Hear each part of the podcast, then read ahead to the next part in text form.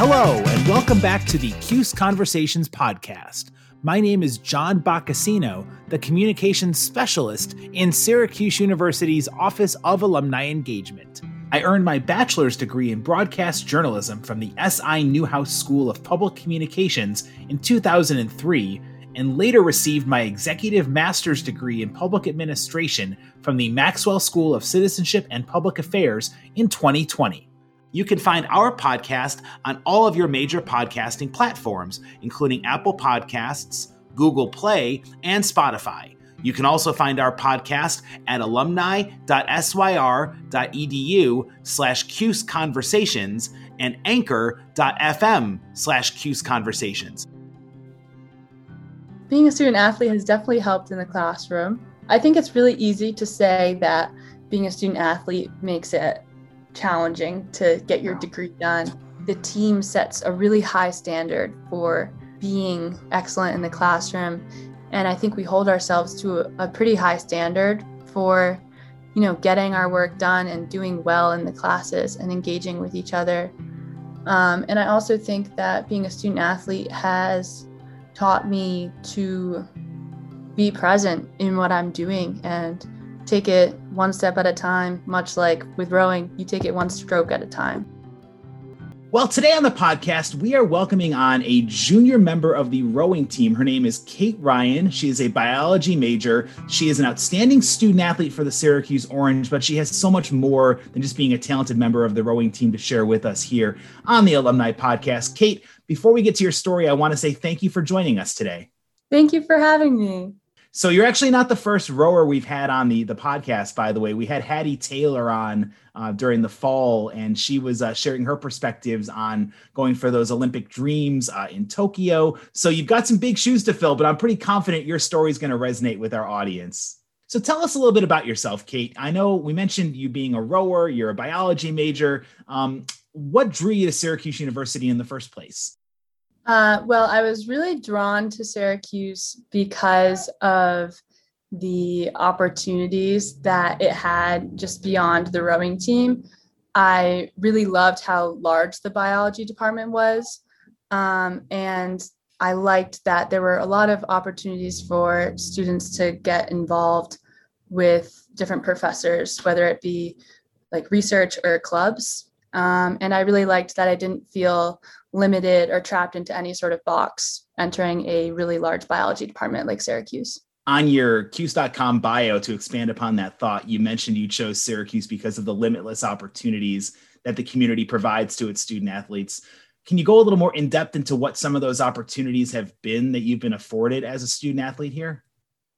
Well, something that comes to mind first is my involvement with Young Scholars, which is something that a lot of us on the rowing team are involved with. Um, one of my good friends, Grace, is in charge of the program right now, and we uh, go, we tutor youth from the city of Syracuse and we help them with their homework, whether it be math, science, reading. But we also uh, like to play a lot of games, play basketball, color, paint, just kind of have fun with the kids, learn good study skills and kind of just engage with the community more. I know that time is extremely precious as a student athlete. You're balancing academics, you're balancing athletics, and you're getting involved with these young scholars. What made you want to join that pursuit and give back to the members of the Syracuse community? I think something that I've really learned to love as a student athlete is being able to compartmentalize my time. And I've found that for the most part, with the exception of maybe finals week, um, you can always find time to do what you want to do and to just make sure that while you're at the event, whether it be while you're at class, while you're at practice, or if you're doing a community outreach program, to just be present in the moment and commit all that you have in that time those are really valuable lessons that apply to any walk of life whether you're a student or whether you graduated you know 50 years ago from syracuse. I'm glad to hear that you've got a good head on your shoulders when it comes to time management because as i alluded to earlier it can be extremely strenuous to succeed just at college. When you factor in being a student athlete on top how what's your best tip for time management? How you go through your day and make sure that you can succeed in all your pursuits i would say my best tip is making calendar writing things down um, i always look forward to the beginning of the semester syllabus week where i'll take every single assignment whether it's a 10 page paper or a paragraph that i have to submit and i put it all in one excel sheet sort it by date color code it um, and just really staying organized helps me a lot. I could imagine that attention to detail really pays off for itself. And again, with your being a straight A student here at Syracuse, the proof is really in the pudding. You mentioned the biology program. Before we get to your rowing accomplishments, I want to focus on the bio part of your student athlete uh, career here at Syracuse. So, take me through your goals as a biology major. What did you hope to accomplish with this degree, and how has that played itself out during your first three years on campus? It's actually interesting because I find that my goals have changed a lot throughout being at Syracuse. I applied to Syracuse and kind of began my freshman year here with the full intention of going to medical school after college. Um, I'd wanted to be a doctor since maybe middle school. And so I took the pre med classes, um, the intro biology classes and um, i really started to fall in love with the ecology side of biology and um, understanding plants. And i think they're a really underrated topic of study. Like everyone's really interested in anatomy and understanding how muscles move and how people move but i think plants are so intricate and they're so important to our world. Um, so I really started to branch more into the ecology side of the bio- biology department. And then from there, I started thinking more about what I wanted my career to be and how I wanted to apply what I was learning and also how I wanted to learn. And something that's really started to frustrate me my freshman year was the fact that so many of my grades were determined by what percentage of the textbook I could memorize. And there were just so many like multiple choice tests. Um, and I really kind of felt robotic in my learning. Mm-hmm. Um, so with that, I kind of looked at what classes I really started to enjoy. And that was the philosophy and the writing. And I really liked thinking about the biology. So from there, I kind of shifted to um, studying more policy and studying how I, as someone with a science background, someone who loves science, loves understanding graphs and data, and seeing how I can apply that to writing and outreach and policy. It's it's fascinating, and and you're you're well within your rights. I'm I'm happy to hear you say the the evolution because you know yes, there's people that come into school and they know exactly what they want to do from day one but there's a lot to be said for adapting and adjusting what you want to study based on your interests and i'm happy to hear you found a passion uh, with ecology. And, uh, and, and really it is it is an underrated topic. We hear all the time people talking about climate change and that's its own separate category. When it comes to ecology what are your observations for how dire the situation happens to be and what you might hope to bring to the fight? I think ecology kind of provides a really good basis for understanding climate change. And if you look at the building blocks of life, the cells, the soil, um, you, you can really see climate change from a very small scale. Uh, one of my favorite labs that I've ever done was a soil lab where we studied soil microbes and we gained a really good understanding of how like soil health is really important not only to the trees that grow and capture carbon and help to clean our atmosphere, but also to our food systems and how a lot of our current food production systems are pretty messed up because the soil is really unhealthy. So um, I would say just ecology can really help to if you it helps to understand the data like it's really easy to say that we need to lower our global climate warming by 2% by 2040 but understanding why that is and understanding the processes which contribute to that goal, I think are really important. Was there a, a seminal moment where the light bulb went off and you realized that because I, I, I have to imagine it's not something where you just wake up and think you want to get committed to you know the soil and the the potency of the soil and making sure that there's a lack of chemicals. What was that moment that led you down this path if there was one? I'm not sure there was an exact moment but i wish there was. Something that i do think about when i think about my education is that i didn't know anything about climate change or environmental science in high school. I didn't take any classes. Uh, I come from a really small high school, so the basic classes were kind of my only option.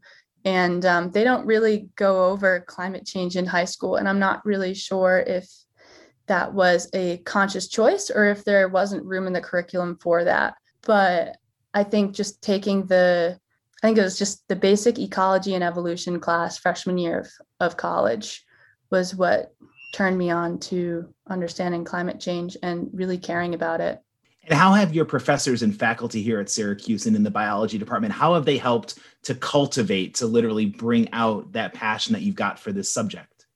The professors here do a really nice job of wanting to get to know their students. I have had a frustrating time getting into the office hours sometimes being a student athlete.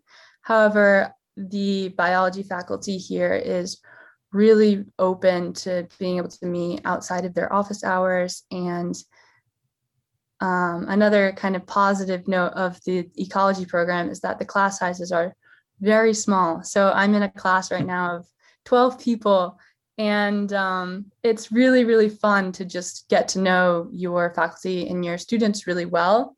And I think with those small class sizes, it provides a lot more flexibility to the program. And if you want to study a certain subject or um, read a certain paper, the faculty are really open to kind of getting to choose what you learn. It's great to hear that the the academic models are again adjustable and moldable to, and they should be to your interests and to what your passions where they lie. I've been told, speaking of passions, that you are pretty passionate about eradicating mercury exposure, particularly in fish. You talk about something that affects everybody because I love fish. A lot of people listening to the podcast enjoy their fish. And this is kind of a hidden danger um, that they might be putting themselves at risk to when it comes to uh, enjoying some of their favorite foods. Connect the dots for us. How did this become something that you really wanted to get involved with? So, my I think it was in the spring of my freshman year, they announced that they were running this class through the honors program called The Role of Science in Environmental Governance. And I had never heard of that. I had never I never knew that there were scientists involved in policy making at the actual policy events. I just had this understanding that the scientists gave the data to the policy makers and policymakers ran with that. So I ended up applying to this class and I got in. And um, the professor who designed the entire class is an expert in environmental mercury cycling. And so we actually spent the entire semester studying mercury pollution and studying the policy around that how big of an issue is it in this country and and across the world? Do we are we are we alone in having a mercury exposure issue in the states or is this kind of a common problem around the world? We are certainly not alone in this problem and it's actually experienced more heavily in a lot of other parts of the world. Um, something that's really unique about mercury pollution is that it does cycle through the en- environment very similarly to how water cycles through the environment. So, the effects of mercury pollution, um, which is contamination mostly in fish through um, like little fish will accumulate mercury from the water. And then as bigger fish eat the little fish, that, that mercury content increases throughout the system until humans eat it, eat the fish. So it's really interesting that a lot of times the countries that will emit the most mercury or have the greatest pollutant and spillage are not actually the countries who are most reliant on fish in their diets. So um, it was really interesting to kind of see that juxtaposition between those who are responsible for this mercury pollution and those who are suffering the most. And how how does mercury exposure manifest itself as far as a day-to-day problem? Um, for example, uh, you know, when, when someone does happen to eat a fish, if there is mercury exposure, how would they notice? What type of side effects? What kind of role does that exposure play? So it's a pretty slow accumulation. Like if you eat one fish with mercury in it, you are not going to die. You're not going to experience any serious health effects right away. The larger problem is in countries where fish is essential to people's diets and they eat that fish every single day. Um, and it accumulates in your body because you it does not really metabolize like other um, things that we eat. So, like humans that do eat fish every day end up having fertility issues. Um, there's sometimes neurological damage, and um, it's something that is generally good to avoid because our bodies just can't metabolize it properly. And so that's why a lot of times there are fishing regulations, uh, like even I believe in New York State and Onondaga, I think there are regulations based on how many times you should be eating fish per week that you catch because of things like metal contamination, mercury contamination. It's really interesting um, to hear you talk about something that we, you know, might take for granted, not having the exposure to the studies that you have had through your biology and your ecology programs.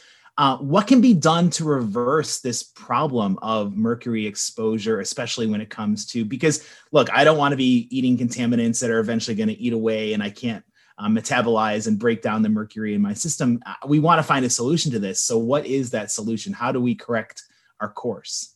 Right. Um, so, it's actually really challenging to remove mercury from ecosystems because it's just this free floating body um, that's found in water a lot. And water is really hard to clean up because you can't just, you know, take a giant bucket and start cleaning it up. So there are a few different ways that you can fix mercury. And a lot of times, um, something that comes to mind most is the process of capping and dredging, where you'll um, basically dig up a kind of hole, hole in a lake or a um, river and bury the contaminants under a lake and then um, it's capped and then the mercury will kind of go away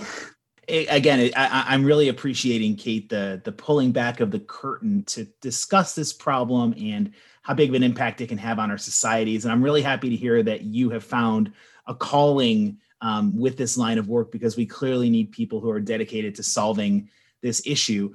Uh, before the pandemic struck, I want to take you back a little bit to an experience you had uh, overseas in Switzerland. You were part of a select group of honors students who got to attend the Conference of the Parties to the Minamata Convention on Mercury. It took place in Geneva, Switzerland, and it's a huge honor. How were you selected for this distinction and what was that experience like?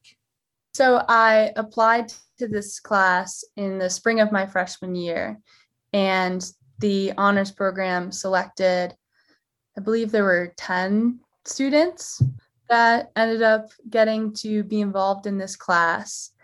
And we spent the um, entire semester building up to Thanksgiving, reading scientific articles, reading um, different texts that explained mercury pollution and also how scientists can be involved in policy decisions. And we even had this simulation where each person in the class had to represent a country or a union or a group of states that um, was going to make a policy to help clean up global mercury pollution. So we did the simulation to prepare ourselves to attend this conference.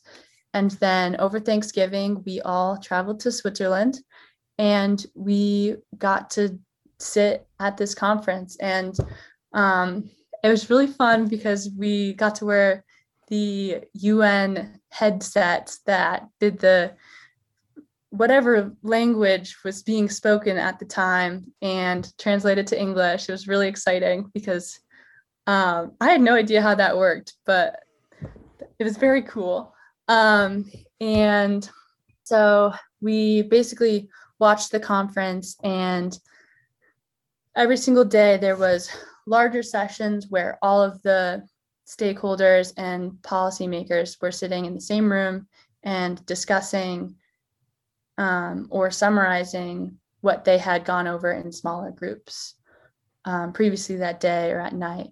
And I was very impressed because this conference was not like a normal workday conference. Like these delegates arrived at the conference at 7 a.m. and sometimes did not leave until 3 a.m. or midnight. Like they were so passionate about getting policy written and getting things done. When it comes to policy making, it's it's a you I'm going to preach to the choir when I say this, but it's hard because you're trying to get multiple stakeholders to agree to things that might not have the same impact on country A as it does on country B. What did you learn about setting policy, collaborating, and how the policymakers find success, especially when it comes to a topic that can be as vague and, and, and murky as the mercury issue?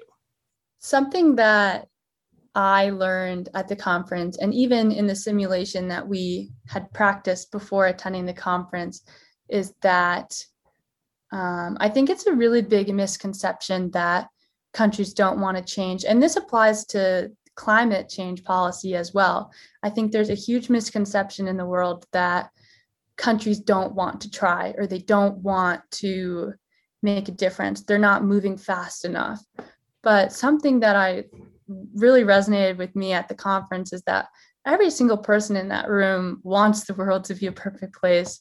Every single person wanted Mercury to be out of the environment by next year. But when it comes to policymaking, they have these set boundaries that countries or whatever party they're representing says, no, you cannot compromise on this issue. So it's it became apparent to me that policy is less about finding a middle ground as it is about finding any ground that everyone can stand on. No, that's that's a valuable lesson, a valuable takeaway that again applies to any any walk of life. You've got to find that middle ground. You've got to find a way that people can come together because you're right, they're all in this for the same purpose and they want to achieve. No one's sitting around there thinking, "Boy, I'd love our temperature across the planet to increase by 3 degrees over the next 200 years." No one's sitting there thinking that. They want to find a way to achieve results and get a solution to this problem and I I almost feel like uh, Kate, your your energy is so infectious when it comes to what you want to do. You tackle a problem and you find a solution to it, and you you find a way to make it work. Where do you see yourself in 10 years with this degree from Syracuse, with your passions? Where will Kate Ryan be, say, in 2031? Well, I'm definitely still trying to figure it out. Um, I ideally would love to be involved somewhere in science policy and i feel like there that career that those that field is still growing so while it it was very easy for me in middle school and high school to say oh i want to be a doctor. In 10 years i'm going to be a surgeon. Um, with policymaking and with climate science there aren't necessarily um, like set in stone careers. Um, but I just hope that I can find some position, whether it be in environmental law or as a environmental scientist who can um, help to negotiate policy or help to guide policymakers, that I can be somewhere in that arena. it, it is and, again there's no right or wrong answer to that kate because you're the author of your journey you're going to really get to determine where you go which is the beauty of having this syracuse degree and having this enthusiasm that you're going to bring into the real world uh, when you graduate from syracuse I do want to, speaking of arenas, switch over to the athletics side of our conversation here on the podcast. And you're a member of the Syracuse women's rowing team, ranked eighth nationally after a really strong performance during the Big Ten Invitational earlier in April. Congratulations on the top 10 ranking. What was it about Syracuse rowing uh, that really called you when it came to? You mentioned biology, but rowing had to be part of that too. So, what did you like about the Orange when it came to their rowing program? Yeah, rowing was absolutely one of the reasons why I found myself in Syracuse, New York. And I remember coming on my official visit here and absolutely falling in love with the infectious atmosphere. Every single teammate, every single person I talked to felt like felt like home and they felt like family. And um, I it really struck me that it seemed every single person on the team was happy and wanted to go to practice not because they had a scholarship putting them through college or because they were going through the motions. Every single person on this team brings their whole heart um, with them when they when they go to row and they are not just teammates but they're best friends. Um, so that was what really drew me in was that um, from the coaches to the athletic staff to the trainers um, every single person wants a relationship with each other beyond just being a team unit. Now as a part of and I, what i love about rowing is it's more so than any other team sport out there from this novice's uh, impressions there's cogs that are all contributing to the part of the team. And I love the metaphor that rowing serves, where if one person's off, if one person's not doing their duties, the boat is going to get held back. It's really such a, a team sport and a team concept. How do you fit into that team concept with your role on the team? I think it changes day by day. Um, and also what seat I'm sitting in, who I'm with. But lately, I have really been seeing myself as someone who sets the rhythm and sets the tone at practice. Um, I, you know, I'm I would not consider myself the one who cracks the jokes when we stop or um, is the one who is overly competitive. But I think that I am a really um, stoic, focused person in the boat who is um, reliable and just sets like a good, reliable rhythm. Now, the question I'm going to ask you here, Kate, comes from having no rowing experience myself. When you look at other sports, like for example, if you're a bad free throw shooter in basketball, you go to the charity stripe, you take 100 free throws, and you try to work on your form. How do you get better in a boat at setting the tempo and keeping that tempo? Like, how do you, how do you accomplish that? I think that I accomplish it most by listening to the other eight people in my boat.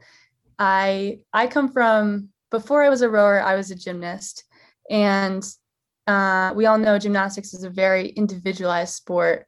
Um, so much so that it's one of the few NCAA championship sports that where they give individual awards. Um, so I think what's really special about rowing is you're really the best version of yourself, the best rower when you can blend with the other eight people. And I think that that doesn't come from pulling hard or trying to be the strongest person in the boat. It comes from listening to who's behind you and just following who's in front of you and just getting rid of all of the individual ideas that you may have. I know nothing has been normal uh, since March of last year, March of 2020, when the pandemic struck. Uh, it's been a remarkable challenge and a hurdle for student athletes and for athletics programs to get back on the field and to get to compete. What has this year been like for you, competing with your friends and competing with the team, knowing what happened last spring and what that took away from you guys? It's hard to think of a one word response to that question because it this year has been a lot of things. It has been very stressful. Um, and honestly, sometimes really discouraging, especially with everyone living in the house and going to Zoom class on their computers alone all day. Um, it can definitely get lonely. But I would say that our team has also been really resilient. And I've actually grown closer with a lot of my teammates, I think, because of the situation we've been put in, where um, we really can't see anyone or meet anyone beyond our teammates. So I think it's been a really great opportunity for us to um, meet people that we wouldn't otherwise meet or um, grab coffee with someone on the team who we might not have been best friends with before, but now we get coffee on a daily basis, things like that. Just how much of a release has it been for you and your teammates to, in this state of isolation where you're in the house, you're going to classes through Zoom, to get together for, for practices and for the regattas? How therapeutic has that been? Yeah, I feel incredibly fortunate that we are able to race this spring because I I look back at some of my memories from where I was exactly a year ago, and it was, um, you know, sitting at my house by myself, or, you know, if I was able to get outside or go rowing, it was in a single by myself. So I feel incredibly fortunate that we are able to race and honestly just able to row with each other, able to see each other considering where we are in the season, the team is ranked eighth. It's the highest ranking the team has ever achieved in program history. There's still work to be done. What are your goals and expectations for this team for the ACCs coming up?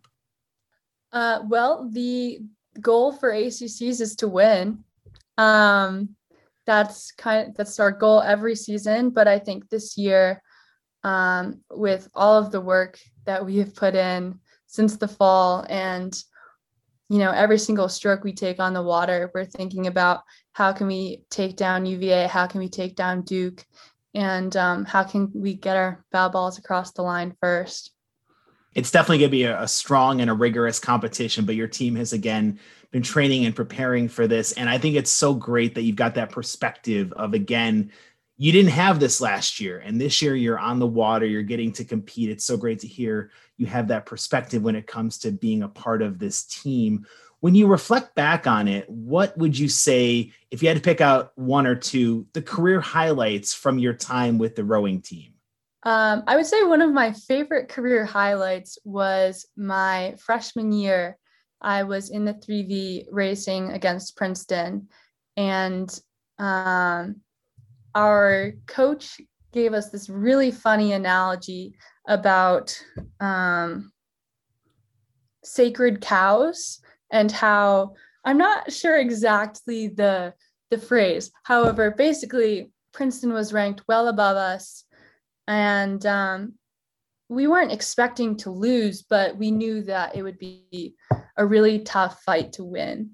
And um, I was sitting in seventh seat right behind my stroke seat, Eliza Yeager.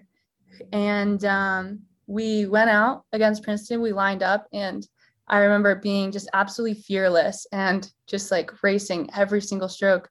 And we ended up winning that race. And I think back to that race a lot at practice before really any race because, um, like this year, I'm once again seven seat to my stroke Eliza Yeager. So there's that continuity between those two races that I've been thinking about a lot this season. And it gives me a lot of confidence and it makes me want to show up to practice every day because I know that I can be successful with my pair partner be fearless, be confident, give it your all. You can accomplish your goals. Again, these are valuable life lessons we're hearing from Kate Ryan, a member of the women's rowing team here at Syracuse University, a biology major, and someone who's really going to change the world, it feels like, when it comes to her, uh, her take on ecology and the issue of um, mercury in our waters. Kate, from the podcast perspective, I want to thank you so much for your time, uh, for joining us here on the podcast today. Uh, it's really been a pleasure getting to know you. Thank you. Thank you for having me.